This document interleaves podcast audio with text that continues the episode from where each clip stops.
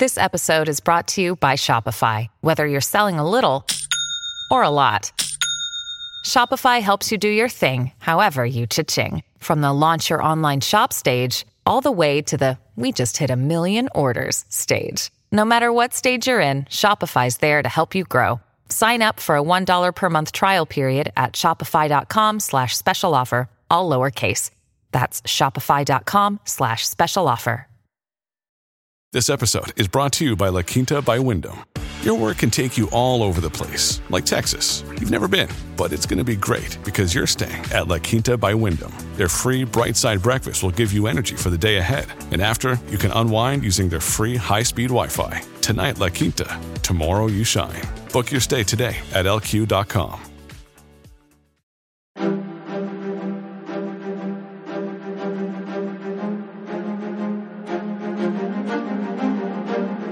Hello, and thank you for listening to The History of World War II Podcast, Episode 251, an interview with Walter R. Borneman about his latest book, Brothers Down, Pearl Harbor and the Fate of the Many Brothers Aboard the USS Arizona. Historian and author Walter Borneman has contributed mightily to the story of World War II with his previous books, MacArthur at War and The Admirals, Nimitz, Halsey, Leahy, and King. And now, with Brothers Down, Mr. Borneman examines the tragedy of Pearl Harbor through the eyes of dozens of brothers and other family members. Few know that there were 78 brothers, as well as a father and son, on the USS Arizona, in an era where family members serving together was accepted, even encouraged. 63 of Arizona's 1,177 dead were brothers, a staggering 80% casualty rate. So, Mr. Borneman, thank you very much for being with us today. Good to be with you, Ray. All right, so if you don't mind, we'll just jump into it. I'm sure you're a busy man. So the first thing I wanted to ask was, what gave you the idea to tell what is essentially the story of Pearl Harbor from this unique angle? Well, you know, as you mentioned, the other books that I've done, The Admirals, sort of a big picture look at America's 4 5-star admirals. Mm-hmm. Of course, MacArthur, big picture look at him and a dynamic personality. But, you know, as I researched The Admirals, I was only really at Pearl Harbor vaguely aware of the sets of brothers who were on the Arizona. Mm-hmm. But after MacArthur, as I started to look around for another topic, you know, you always try to think of something a little bit unique, a little bit different angle. And every time I would mention to anybody, just kind of as an aside, well, hey, did you know there were 38 sets of brothers on the Arizona at Pearl Harbor? Everyone was amazed and astonished. Mm-hmm. 38 sets of brothers, 78 men out of a crew of about 1,500. How could that possibly be? And as I looked into it a little bit more, and of course, I'm not telling the story of all 38 sets. That would be almost an impossible narrative. Right. But as I looked into those family stories, it really became clear that these men, and a lot of them were just boys, 18, 19-year-old boys coming out of middle America at that time, really conveyed a sense of what America was like in 1941. And, of course, I've tried to tell their story against the broader story and the context of where the country was going, and then, of course, the horrendous activity at Pearl Harbor itself on December 7th.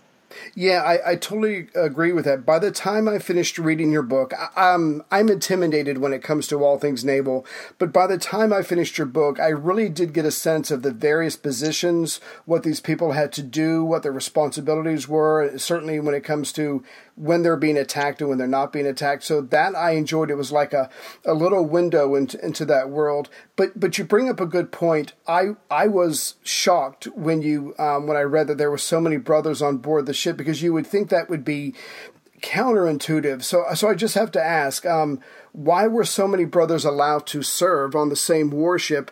And do you know if that's still the practice today? Well, you know, in part because it was good business for the Navy. I mean, a lot of these older brothers joined up because they desperately needed jobs coming out of the Depression and coming off family farms, where sometimes making $30, $35 a month and sending $10 of that home made a big difference. Right. So not only when Big Brother showed up back on the family farm did he look pretty good in his Navy uniform, it was a great recruiting poster right. for the Navy, but also it's like, oh, you're getting a steady income, and that's a lot better than the meager few dollars a week that I'm getting here digging ditches, for example, as one of the younger brothers had a job doing. So it's kind of interesting. The Navy, despite the fact, and we can talk about the Sullivan brothers at some point if you want, everyone seems to know the story of those five. Mm-hmm. But even after the Sullivan brothers were lost in 1942, the Navy never absolutely forbid brothers serving together. Wow. They came to discourage it, and they had sort of a similar sole survivor policy, just like the Army did, a la Saving Private Ryan. But they didn't actually go on to muster rolls and break up brothers, even after the Sullivan brothers. That's incredible, but I think you're right, though. I mean, just imagine... I guess it made maybe these people feel better because literally they're coming from the farms of Kansas. What do they know about the sea? What do they know about the ships? If they can serve with people they know, much less their brothers or whatever, I would imagine that would, help them make that transition. And we'll get into that a little later. But as your book, even though you talk about several of the vessels on the day that Pearl Harbor is attacked, you really do zoom in on the USS Arizona. So I was hoping you could introduce us to that particular vessel. Sure. The Arizona is really a cutting-edge weapon of its day when it's launched in 1915. It really doesn't see service in World War I directly. Of course, there's not any really U.S. battleship role in World War I, other than later in the war going to Europe and being in European waters. But at that particular point, for the buildup in naval might, and you got to remember that most of it at that point, steel battleships had really come online in the Spanish-American War, 1898. There was a big battleship building rush between Germany and Great Britain. The United States participates in that as well as Japan. Mm. And when the Arizona is launched in 1915, it's 608 feet long. It's got 12 14-inch guns. It's of a very similar class of battleships. There are a number of classes with a little bit different specifications, but all of these pre-World War II battleships are basically about the same size and have the same armaments. They have the same sailing speed to facilitate joint operations and things. So the Arizona is sort of at the top of its game. Now, after World War I, Washington Naval Conference comes along, and at least Great Britain and the United States, Japan's a signatory to it, but it doesn't really follow it for very long. Washington Naval Conference, everybody says, we're not going to build any more battleships. And by the time 1931, 1932 comes along, the Arizona has undergone a pretty major facelift. And by December 7th, 1941, there are 9 battleships similar to the Arizona. All, you got to remember, whatever that is, 25, 30 years old, getting kind of long in the tooth, right, that are at Pearl Harbor. So for a while, the United States, and I can't remember the exact dates, I'm sorry, you were saying in your book that for X amount of years, the United States wasn't making any more battleships, but they certainly were improving the ones that they had, taking advantage of any, I guess, changes in technology that came along. Changes in technology. Interestingly enough, there's not a lot of anti-aircraft guns put on yet. There's some of that. One of the things that happens on the morning of December 6th, the repair ship, kind of a construction ship as well, Vestal, ties up alongside Arizona and figures in the story of the attack the next day.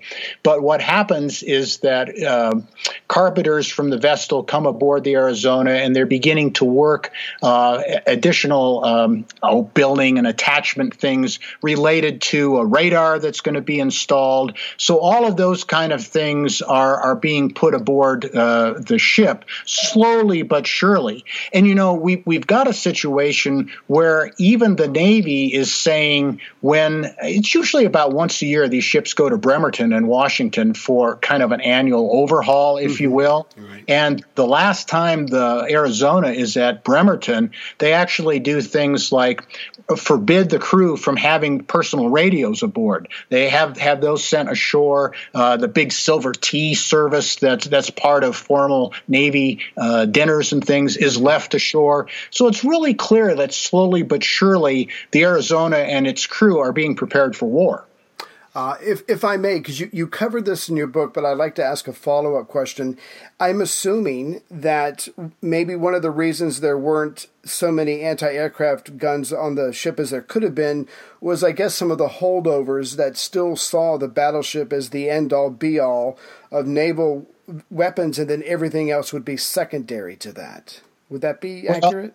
Oh, I think that's absolutely accurate. And you know, and again, we can talk about some of the logistics of what happens that week in December and why there's so many battleships there. But from the Navy standpoint, and certainly from Admiral Kimmel's standpoint, who's the commander-in-chief of the Pacific Fleet, there's this mentality that he expects to be called upon to sail west at some point and do that with a fleet of battleships a la George Dewey during the Spanish-American War and attacking Manila. You know, the Navy still, most of them, thinking about major battleship-to-battleship encounters with the Japanese Navy.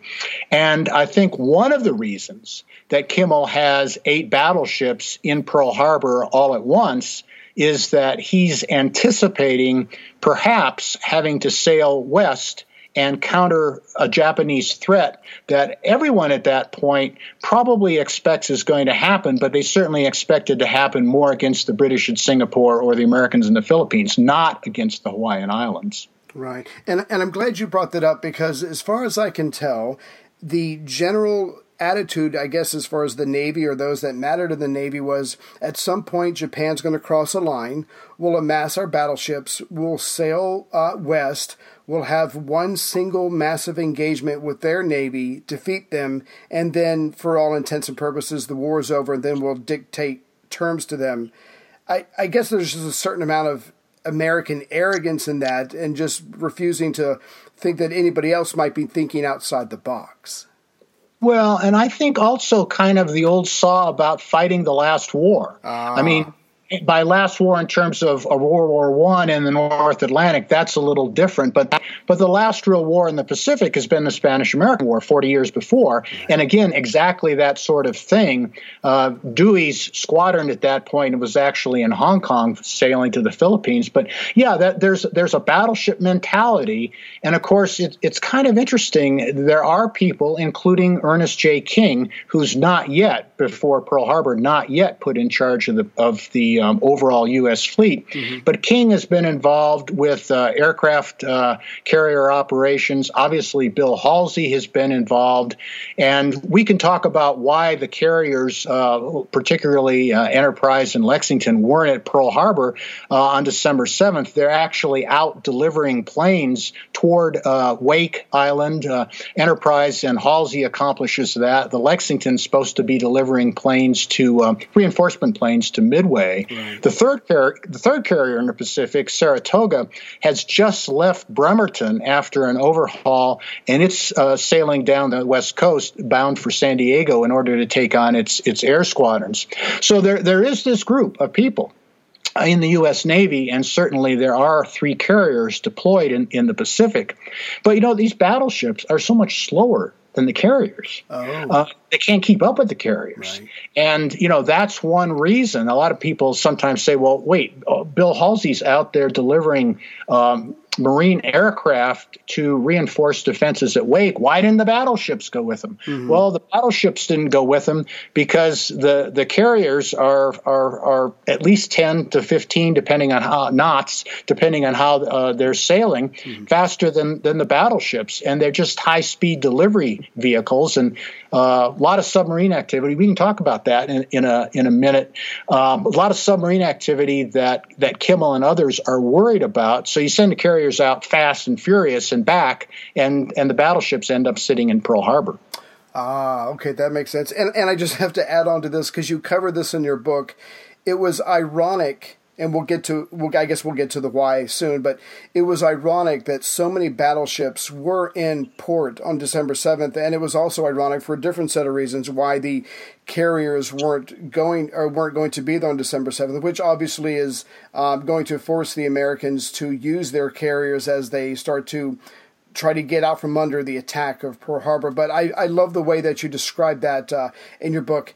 If I may take this in a different direction for a moment, one of the things that I enjoyed most were the backstories of all these, like you said, very young men who signed up. And I get that the steady income, you know, not only are they able to not be a burden on their family, another mouth to feed, but they can actually send money home.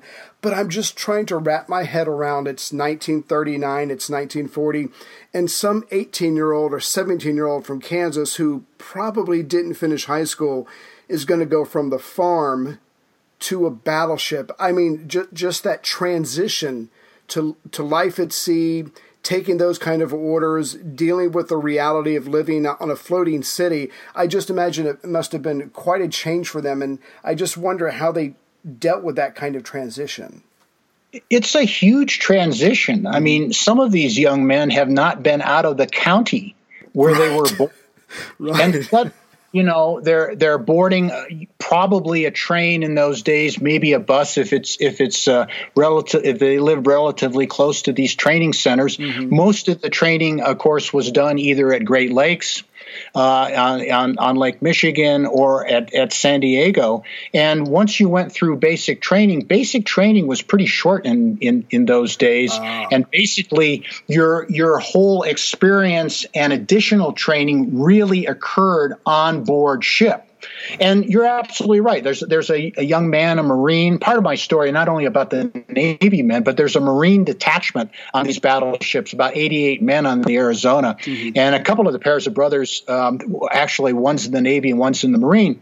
But the Marine, Russell Durio, writes home and basically says, this ship is longer than the main street where in town where I grew up in Sunset, Louisiana. And that's incredible. And I think if there's themes from these brothers writing home. And that's part of the reason that we said before that I think that there's some comfort level between brothers who are together on the ship, adjusting to the kind of new life and much bigger picture life that you mentioned. And I think there's a comfort level with folks left behind too, that, well, Sonny and Buddy are together and things are going to be okay. But if there's common themes to these young men trying to adjust to this new life, mm-hmm. I think those themes are that they all miss their family a great deal.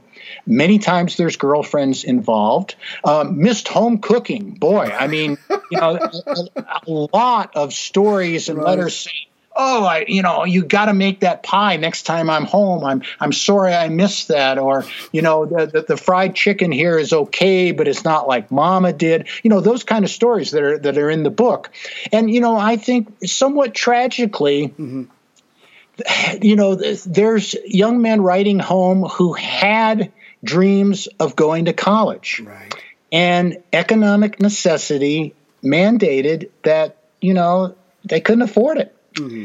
And one of the young Becker brothers writes to a cousin saying, man, he wanted to be an artist. And Wesley writes home basically saying, I wish I'd been able to go to Kansas State with you. But it just didn't turn out that way. Right. And I'm going to ask you to introduce us to some of the men, the families covered in your book. But I just wanted to add on to what you just said. I'm just trying to imagine a 17-year-old from Kansas going through the training, going out west, getting on a ship. And then suddenly he's seeing, or he's talking to and living with men from all over the country. I mean, like you said, some of them never left their county. And suddenly he's talking to someone from Virginia, from New York, from California. I just imagine that might have been a culture shock as well. Well, I agree. I mean, America in the late 30s is pretty provincial. There's been, you know, some migration related to the Depression and trying to get out of the Dust Bowl, but it's really not until these men, as you suggest, from all parts of the country, and you know, a lot of them were from rural backgrounds because, quite frankly, America was pretty rural at that point. Mm-hmm. But as they're thrown together on these ships, it suddenly becomes much more of a cosmopolitan experience than the little provincialism of their hometowns. Right. So, okay, so now that we've kind of covered their background, if you could please, and I know you covered a lot of these men in your book, but if you want to pick the ones, either the favorite to you or the ones that really stood out, if you could introduce us to some of these characters, please. Well, sure. And let me give you just a couple of examples. Yeah. There's actually a father-son team on board the Arizona, which is kind of amazing. Mm-hmm. Thomas Augusta Free is someone who joined the Navy prior to World War I. He then tried to make a living farming, and his nickname was Gussie, out of that middle name of Augusta. Right. And Gussie Free rejoined the Navy. By that time, he had a very young son, William. And by 1941, Gussie has put in almost 20 years. Wow. So and because he's been out a little bit, he's about 50 at that point. And he reports to the Arizona, and he's kind of looking for one last good assignment before retiring as a 20-year man. Well, William, as so often happens, there's a divorce involved in the family, and young William ends up being raised by an aunt and uncle in Texas. Right. Doesn't see his dad a lot. And wow, how great it is that William, as a young seaman, reports to the Arizona, and this happens in 1941, and suddenly he's on the same ship as his dad. Wow. And it's, you know, again, in peacetime, Gussie hasn't been able to spend a lot of time with this young man growing up. It's just great. Yeah. You know, and it's not, unfortunately, because there's so many deaths, it's not giving anything away to the story. But those experiences, and almost by luck of the draw, because young William is actually has an opportunity to stay ashore on the night of December 7th. But they both end up on the ship that morning. Of course, the father and son end up dying. Right. I just mentioned one more family, the Shive family. These are two brothers that grow up in Laguna Beach. You know, they're kind of the barefoot lads of Laguna, and life's good and everything. And depression comes along, and somehow they're making eking out things. Mother's taking in laundry, and all of a sudden their dad dies. Mm. And, you know, this is the 30s. Mother. Yeah, there's probably some economic necessity in this, remarries, and, you know, suddenly there's a new male in the family, and a stepdad, and these brothers kind of rebel as teenagers against that. Gordon, the oldest, escapes first. He joins the Marines. Mm. And, you know, in those days, you had to be good to be assigned to the Marine detachment on board these capital ships. And Gordon gets assigned to the Arizona's Marine detachment as a Marine. He rows in the whaleboat rowing crew in competition with the Marine crew. Mm-hmm. All's good. And younger brother Malcolm, who's not quite the athlete, a little bit more studious, but he sort of escaped the home life by going to radio school, so that when he does join the Navy, he's got kind of a leg up, and he becomes a radioman. Right. And, of course, Gordon and Malcolm, again, these two brothers together.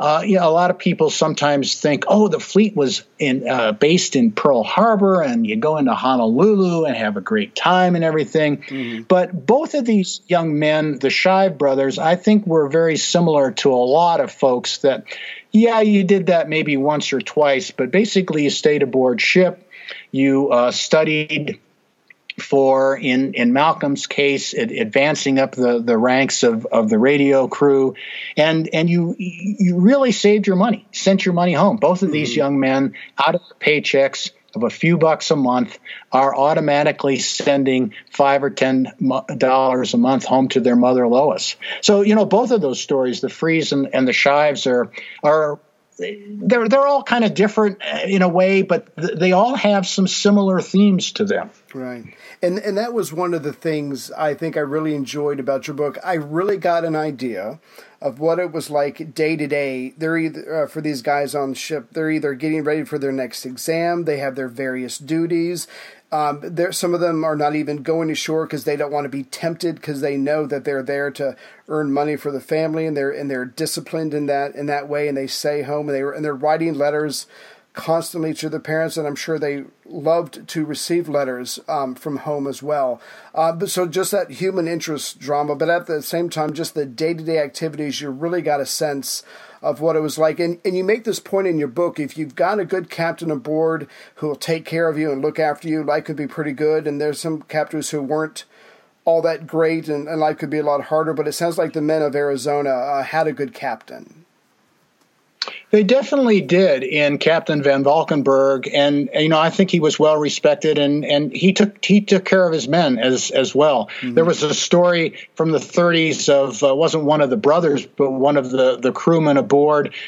Somehow, in coming off duty, he missed going ashore. They were in Washington, Bremerton at that point. Missed going ashore and was missing his wedding day. So the captain of Van Valkenburg just said, "Here, take my gig," and so this lowly seaman takes the captain's gig ashore so he can get to his wedding on time. Of course, those kind of stories, you know, spread like wildfire below decks, and you know, in this particular case, stood the captain aces high. Right.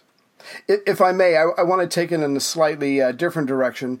So your book covers the build-up to the attack at Pearl Harbor, and then about a week out before the attack, it goes into minute detail that I really appreciated. But I just have to ask your opinion, based on your research, the negotiations between the Japanese and between the United States, you know, the Americans were being arrogant, the Japanese were being realistic, and so there's some, you know, imperfection on both sides.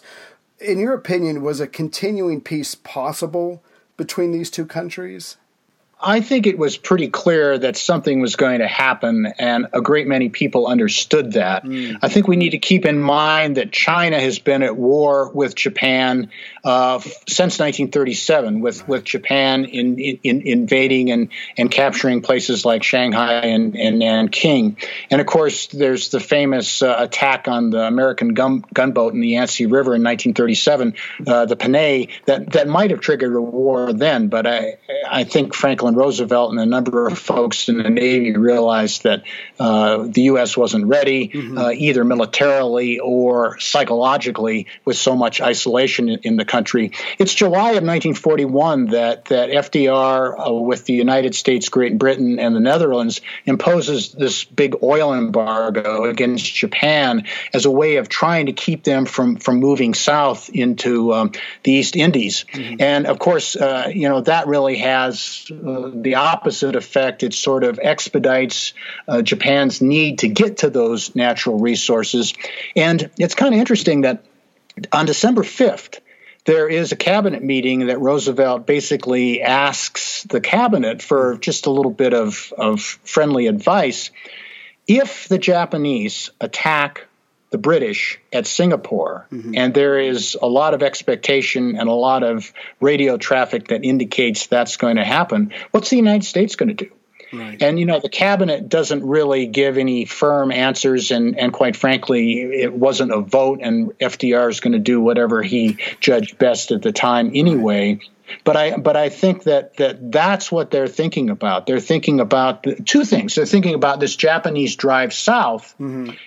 We can kind of now segue back to maybe about the submarine activity and the battleships all in port at once. There's also this expectation in the Navy folks at Pearl Harbor is not only whatever's going to happen, it's going to be a long ways away on the west side of the Pacific, but if there is a threat to Pearl Harbor, it's going to come from Japanese submarines moving northeast out of the Marshall Islands. That's the direction they expect the attack to come from, not the carrier-based attack that comes in from the north even though the Navy has already wargamed exactly two times during the 1930s, already wargamed just that sort of carrier attack from the north. Right. Yeah, and you even say in your book that the people that were defending were angry because they did it on a Sunday morning. And I'm like, that's what war games are. You have to, pretend to be the enemy, what's best for you. But I just wonder about America's attitude at the time. I think you're right. That's like, something's going to happen. We don't know where, we don't know when. It probably won't be here, and it probably won't be us. It'll be the British. And then we have to decide what we're going to do as a country. And so, again, I think it's just that attitude is what helped the Japanese just come in and make this surprise attack. Exactly. So if I could, going back to kind of the men and women of your book for a moment, when you quote the letters, I enjoyed that so much. Some of those phrases really stuck with me. And again, you make this point that these are very young people. Some of them haven't even finished high school. They either wanted or needed to get out of there where they lived for various reasons. And you get the sense that some of them were just starting to plan their lives. So the one guy maybe wanted to be an artist, or maybe they had an understanding with a girl back home. But in some ways, they pour their hearts out in the letters, but in some ways, they put on a brave face. I guess they were being realistic. You have to go out and make money, but I certainly do miss you. And they wish things could have been different. Well, I think that's absolutely right. And I think one of the things that really struck me from hearing these family stories and reading these letters, it really underscores the fact that even at the rank and file throughout the fleet, everyone expected something to happen. They didn't expect the cataclysmic events of the morning of December 7th in Pearl Harbor, but there was an expectation they were going to be called upon to sail west, as we talked about before. And war clouds, I think, when I really study these letters, and I really realized that America generally, and certainly the people who were in the armed forces, had more of an expectation of building up for war than I think sometimes is portrayed in American history, that, wow, all of a sudden it's December 7th, it's a horrendous attack, and we're at war. Well, there's certainly a buildup to that. And, I got to quote one letter for you from the seaman, Bud Height. Please. Exactly that. He's got a girl back home, and he writes her a couple of weeks before December 7th about, we both know there's going to be a war at some point. And then, almost pleading, let's not waste a minute of it. Next time I'm home on leave. And her family really always told the story and expected that he had a ring for her aboard the Arizona, and when he would come home on the next leave, they had actually been, sometimes there's some short-term relationships, but he had actually been dating. Bud and Donna had been dating for a period of a couple years, hometown girl where he grew up, and that he was going to bring her a ring and propose. This podcast could not exist without the help of sponsors like Yahoo Finance.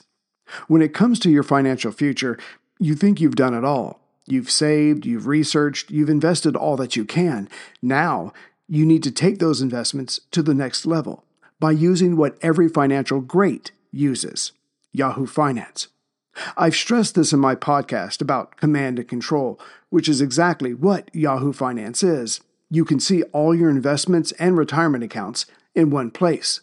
You can consolidate your views from multiple accounts into one hub and access the expert analysis you need to tend to your entire portfolio with confidence. Yahoo Finance has been around for more than 25 years, and they've worked things out. You've got the tools you need right at your fingertips. I open up my Yahoo Finance, and within seconds, I can see how my stocks and investments are doing. And basically, investing, it's all about growth. And in order to grow, you need to know what's going on.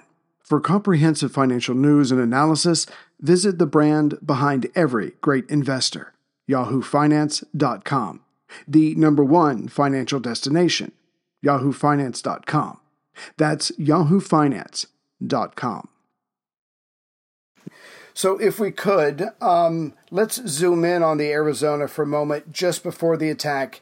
And if you could tell us just some of the stories of the people in your book, what was going on that morning. And again, you just draw this picture. These people are just getting up. It's Sunday. Some of them maybe are hungover. Some of them have got, you know, maybe a football game or whatever to watch. They're just getting started with their day.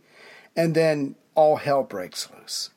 And there's some irony about whether you're on the ship or not, mm-hmm. because some of these brothers who have older brothers who have been in the Navy, a few of them have wives in Honolulu, maybe kind of frowned on that, but particularly if you could get a job as a nurse or a clerk, a number of wives did relocate to Honolulu. Mm-hmm. And there's it's kind of poignant about invitations that were extended to younger brothers to stay in Honolulu. Right. Oh, no, they wanted to go back to the ship for one reason or another. And, you know, they end up there on the morning of December 7th. Mm-hmm. And, of course, it is a Sunday morning, so things are a little bit laid back. The spit and polish inspections have happened on Saturday, and everybody's a little bit more low-key. But to just tell you the story of the Christensen brothers, Sonny is the younger one, and he's just recently Sonny's the older one. He's been on. He's a baker, and he's been on there for a while. Buddy, both of these brothers are from Kansas. Buddy Christensen has just reported in October of 1941 aboard ship to be with his older brother, and they both meet on deck that morning at 7:30 with plans to go into Honolulu and take a photo of them both in their uniforms to send home to Mom in Kansas as a Christmas present. And, of course, you have to go through an inspection with the officer of the deck and all, and Buddy notices a smudge in Sonny's hat. Well, that's never going to pass muster, and that's not going to look good for the photo. Mm-hmm. So, you know, Sonny says, wait a minute, you know, I'll go below and get another hat. And he disappears below decks, and Buddy never sees him again. Mm-hmm. The Japanese planes come in. There is, in fact, general quarter sounded. Everyone who could run to their battle stations. You know, there's a set of twins aboard, John and Jake Anderson. Mm-hmm. And John Anderson is in charge. He's a boatswain's mate in charge of setting up deck chairs for church services. Right. And he's above decks at that point. And basically, the situation is that he looks desperately for his brother. Mm-hmm. After the attack and during the midst of the attack, and John survives, but his twin does not. Right. I just have to say the most poignant part of the book for me was the morning of December 7th, and you know what's coming. They don't. And you go into these various stories, and like you said, for various reasons, some of them should have been on the boat, but weren't. Some of them were on the ship and weren't, you know, whatever. And just, it just tugs at you because you know it's about to happen. And it's these little tiny decisions that affect their lives, whether, you know, for the rest of their lives or whether their life is going to end that day. And so I don't want to give too much away for the readers. I want them to enjoy that. But I have to ask you, please, to tell us the story of Lieutenant Commander Sam Fuqua of the Arizona. I hope I'm saying his last name right. But this guy was, as far as I'm concerned, this guy was Superman, given everything that had happened around him and the way he reacted to it. Well, Sam Fuqua is the damage control officer, and after the captain is killed almost instantaneously on the bridge, mm-hmm. He's the ranking officer aboard, and he really does try to do some measure of damage control. He hears the planes. He's eating breakfast. He races to the quarterdeck. He's knocked momentarily unconscious by a bomb explosion, not the horrific magazine explosion in the forward part of the ship, but one of the first bombs that strikes aft. Right. And, you know, he comes to, there's this horrendous explosion up forward, and he really does try to rally the men, tries to get as many of them off as possible into some of the small boats and all. Mm-hmm. And then it's really, really clear. And again, he wins the Medal of Honor for these efforts. It's really, really clear that the forward magazines, when they explode, the ship literally lifts out of the water, falls back upon itself, decks collapsing. And there's a quote in the book from one of the seamen who finally says to Fuqua, "Commander, there's no use fighting it anymore." And, it's sort of been obvious. Half the crew that does survive, who've been above decks toward the stern, have been blown off into the water anyway by the cataclysmic forward explosion. Right. And then, Fuqua's story after that, of course, is that he's the one that has to write so many of the letters. He's the one in charge of ultimately assembling the final muster roll, who survived, who didn't, notifying families. And it's a pretty grim task. Right. Just the way that he was fighting against incredible odds that go to then impossible odds, but he was still trying and he was still calm the entire. It was just amazing. And you're right. Someone actually had to point out to him, "Look, this is not going to work," and that's when I guess he gives the order to abandon ship or whatever. But his story is amazing. However, I don't want to give too much away because you and I have only talked about 60% of the book. I want to leave a lot for people to figure out, but you did a great job of building up these people. You get to know their backstory. You get them to the ship. You get them to December 7th. And then when all hell breaks loose, then they all have to go from there. And like you said a minute ago, one of the brothers was like, "I don't care about the fire, the explosions, the bullets, the shrapnel, the oil. I just want to find my brother." I mean, there was just some incredible stories in there that we're gonna leave for everybody to find. But since I have you here, and I thank you very much for your time, but since I have you here, your book, MacArthur at War, I've read that 3 times, and I love that so much. And since you're here, I just have to ask you 2 quick questions if I could. I would love to get your impression or your thoughts on MacArthur's reaction to the initial parts of the Philippines being attacked with everything with his chief of staff, kind of putting everybody off. In your opinion, I mean, what's going on that morning with MacArthur, and how come he's not letting anybody talk to him, at least for a couple of hours? Well, I think if there's one word that kind of sums up his reaction, it's stunned. Right. Now, MacArthur's on record as only a couple of days before telling one of the British admirals who's visited Manila that he expects war with Japan and not until the spring. MacArthur's one of these guys that always moved on MacArthur's timetable. Right. Sometimes that worked and sometimes it didn't. December 7th, or it's actually December 8th, Philippine time, that morning with notice of the attack on Pearl Harbor, MacArthur is supposed to follow the war plans and actually launch a raid against Formosa, launch his B-17 bombers. Right. We talk about battleships as a strategic weapon. The B-17s that MacArthur had were supposed to be strategic weapons to really counter Japanese thrust southward. In fact, kind of the interesting story back to Pearl Harbor is that the B-17s, and we've all seen Tora, Tora, Tora so many times, the B-17s that so famously fly into Pearl Harbor during the height of the Japanese attack were a squadron that were supposed to continue on to the Philippines and continue to reinforce MacArthur. Right. Well, I think that MacArthur is stunned. He delays for a long time. And, I've written in MacArthur at War considerable analysis of the Clark Field disaster. And as usual in history, the shorthand, MacArthur got caught with his planes on the ground, isn't quite all the whole story. The bombers were actually flushed. The planes were put in the air, actually by a junior officer, not by MacArthur's command. But then when nothing happened in terms of a direct attack on Clark Field, the planes had to land and refuel. And then, of course, the attack occurred. And the reason that there was that delay on the Japanese side was that there had been a big fog front in Formosa and grounded a lot of the planes. So it's kind of a fascinating story about how that all transpires, and quite frankly, how MacArthur goes from kind of sitting on his hands on the morning of December 8th in the Philippines to just a few months later being portrayed in the press, at least, sometimes his own press releases, to being a fairly great American hero. Right. So I guess MacArthur, just like everybody else, is not perfect, and he can be taken by surprise as well. And I have to be honest, the first time I read MacArthur at War, I didn't know much about MacArthur, but I had the sense that I wasn't a big fan of him. And I can at least say now that I understand him a lot better from reading your book.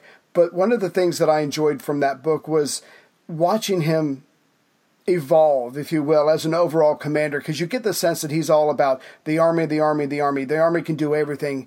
But I guess he starts to understand the other elements in this new modern warfare. You've got the air, you've got the Navy, and you've got to be able to make them work together as a smooth machine if you're going to hope to deflect the Japanese thrusts as far south as they were.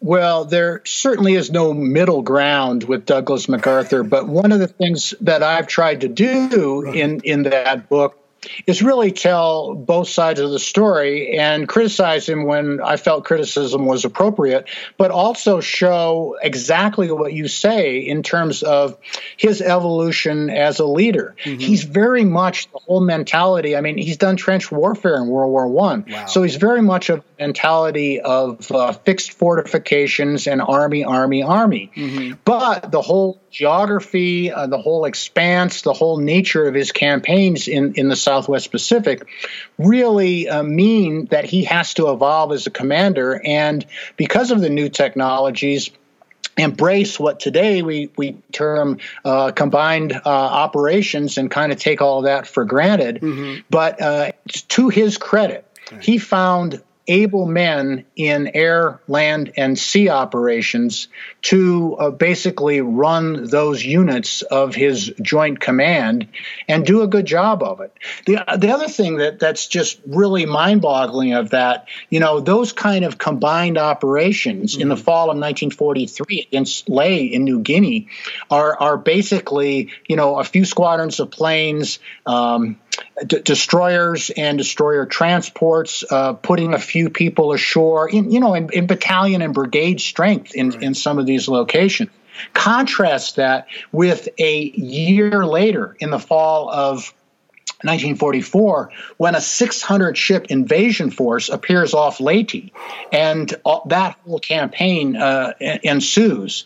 So I think that there you have to evolve, and you know we can talk at some point about how MacArthur did that in various cases. But a lot of it was that he did have a great ability to recognize good people, like George Kenney with his Air Force, like Robert Eichelberger with his Army, and give them a fair amount of leash, if you will, in order to get the job done. Absolutely, Mr. Borneman. I would love to have you back on the show at some time and drill down into that book, because watching MacArthur change not only, you know, in some ways salvaged my opinion of him, not that it matters very much, but it also obviously made a huge difference in the Allied war effort that he was able to take to the fight to the Japanese and help bleed them, you know, because that was just one of the many theaters, but he certainly did his part in bleeding them and pushing them back. So, Mr. Borneman, as far as this new book, Brothers Down, Pearl Harbor, and the Fate of Many Brothers Aboard the USS Arizona, I just can't recommend it highly enough, and I certainly did appreciate the just the stories of the average men and women that made a huge difference in World War II, sir, and I thank you very much for your time. Well, Ray, great to be with you. Thank you.